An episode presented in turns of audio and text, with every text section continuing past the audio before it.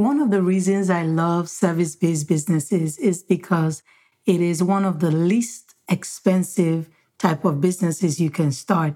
You're not dealing with products, so you don't have any inventory you have to carry. In today's episode, I will give you the juicy details about the two things you can do to raise capital to start your online service business. You don't want to miss this episode. I'd like to tell you about Start a Service Based Business Community for Christian Women. It's a free Facebook community I created for Christian women who want to start a service based business. If I just described you, please come and hang out with me on the free Facebook community. You will find support, clarity, and accountability on your new business journey. The link to join the community is in the episode description. I can't wait to see you there. Let's dig into today's episode. Hey, sis. Welcome to the Start That Business podcast, where you will find practical solutions that empower you to start your service based business. I'm your host, Chichi Ukomadu, an entrepreneur, wife, mom of three, and a Jesus follower. 10 years ago, I was afraid of giving up my desire to build a corporate career and say yes to the Holy Spirit's nudge to start that business. I believe personal fulfillment comes from letting go of your way and saying yes to God's way so you can become all you were created to be. If you're ready to find personal fulfillment, grab a cup of coffee, tea, or hot cocoa, and your favorite snack. It's time to take your first step to start that business. You know the one I'm talking about? Yes, that one you've been putting up for a long time. Starting a service based business is one of the easiest businesses you can start or fund. And that's why I love service based businesses. I remember when I was starting out as an international personal shopper, I didn't need much money to get up and running. And that was the exciting part. I didn't have any product. I didn't need to carry any inventory. I just had to create a PDF document that had my services and my pricing. And once people ordered my service, I would just go deliver the service after they pay for it. So that is one of the beauty of a service-based business. Another thing to also consider as you start your service based business, especially when it has to do with raising funds or capital, is first start with minimum viable business. The whole concept of minimum viable was first started by a man called Eric Ries, and he came up with the concept of minimum viable product.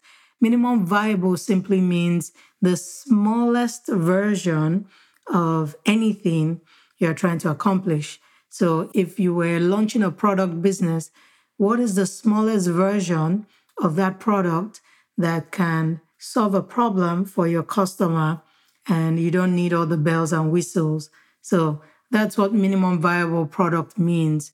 If we bring it to the business world, to this new service based business you want to start, what is your minimum viable business? What does it look like? What is the smallest version of the service you're trying to put out there that will solve a problem for your customer?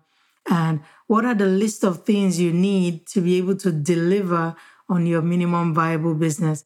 So make a list of, I call it the essential business setup or business startup needs. What are the essential things you need? So when you're thinking of essential things, you need a bank account, you need to be legal and legit. You need a way to communicate the services you offer to your customers and to collect payment for those services. Once you have created this essential business startup list, these are the essential things you need. You can cost these things. How much does it cost to open a bank account? Zero. or let me not say zero, but some accounts require you to open the account with a minimum deposit of $25 or $50 or $100. So in that case, the cost for opening the bank account can be $25 or $50 or $100. How much does it cost for you to register your business and be legal in the state where you're operating or in the country where you're operating? So make a list of these essential things. So put all the bells and whistles aside. Just make a list of these essential things you need to pay for to get this business up and running. This will become your minimum viable business. Now, once you have this list, I will jump right into the two things you can do to raise capital to be able to pay for the things that are on your list. Now, the number one thing you can do is to collect payment upfront for your services. When I was starting as an international personal shopper, once I created my essential list, my minimum viable business, I started charging customers upfront. So when you schedule maybe a one hour shopping package with me, I collected my money upfront. So I didn't tell you, oh, you need to pay a deposit. No, I collected the 100% of the money upfront. That helped me buy anything I needed to deliver that service. So you get what I'm trying to say? So when you collect that money, that money essentially becomes the capital you need to execute on that order, to fulfill that service, to do anything else that is on your essentials list. Sometimes you can start at start out as a sole proprietor. You can start out as a sole proprietor, meaning you are self-employed, you're working for yourself, and maybe after your first order, you get the money you need to register as an LLC.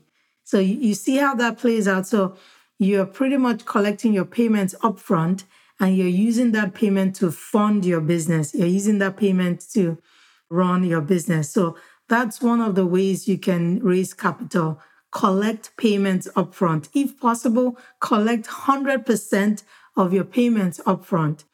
As you're starting as a new service business owner, try to stay away from uh, people who say, oh, give me a payment maybe a 15 days payment plan or a 30 days payment plan, depending on the kind of service you're offering.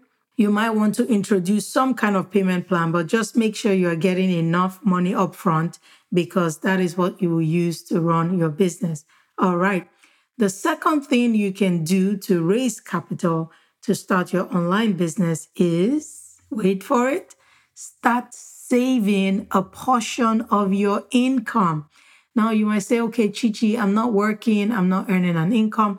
Do you have an allowance? Do you get a monthly allowance, maybe from your family purse or from somewhere?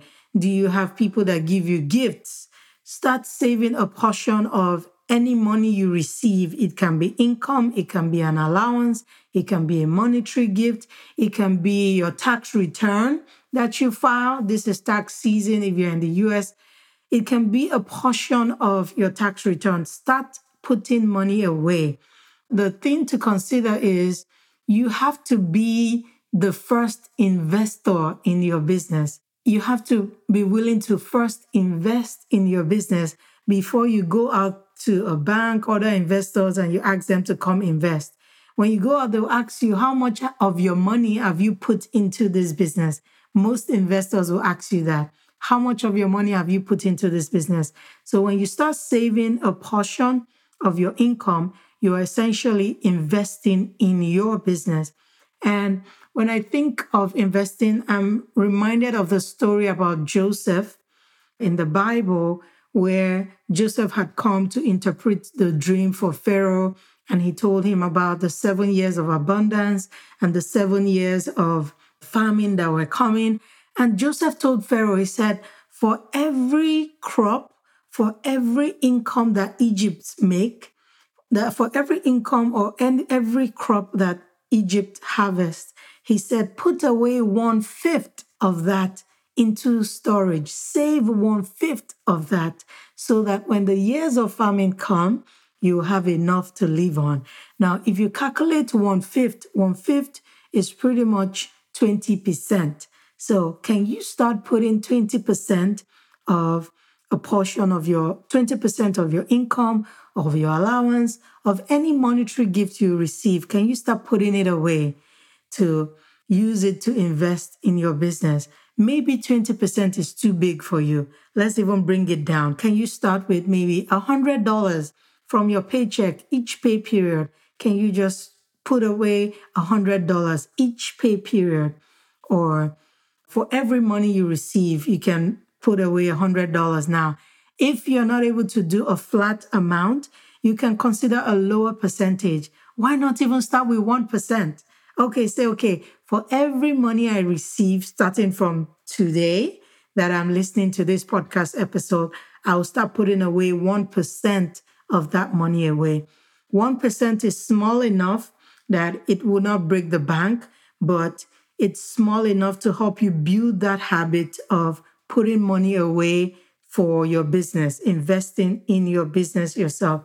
Now, let me give you a, a practical example. If you earn $1,000, or maybe you have an allowance of $1,000, or you receive a monetary gift of $1,000, or you file your tax return and you get $1,000 back, and you say, okay, for this $1,000, I want to remove 20%. 20% is $200.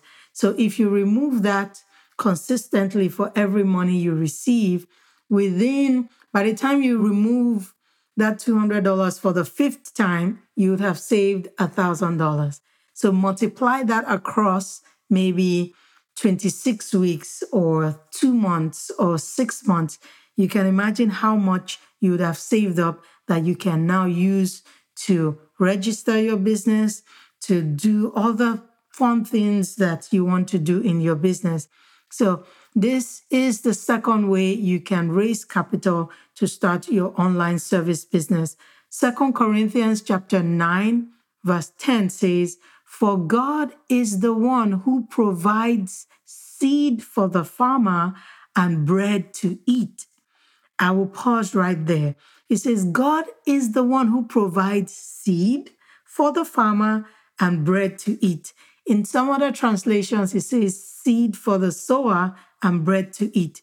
So, what that tells me is that when God gives you any monetary resources, He expects you to remove part of it to become seed that you can sow into something that will grow. And He expects you to remove the one that you will eat, which is your bread, which is the money you set aside for your expenses, for things like that. So when God provides financial resources, money for you, He expects you to split it. So split it into two. One should be seed that you sow into. When you sow a seed as a farmer, is something that will grow and multiply. When you remove what you will eat as bread, you eat it and that's it. It doesn't multiply. So God expects us to sow from what we receive as financial income and also to remove bread that we are going to eat with. So, with this principle, you can start putting money away as early as today, as early as you listening to this podcast. All right, let's recap real quickly. Two things you can do today to raise capital to start your online service business. One, collect payment upfront for your services. If possible, collect 100% of your payment. Now, for different services, you might want to do a deposit, but make sure the deposit is large enough to bring in money that you can use to deliver that service.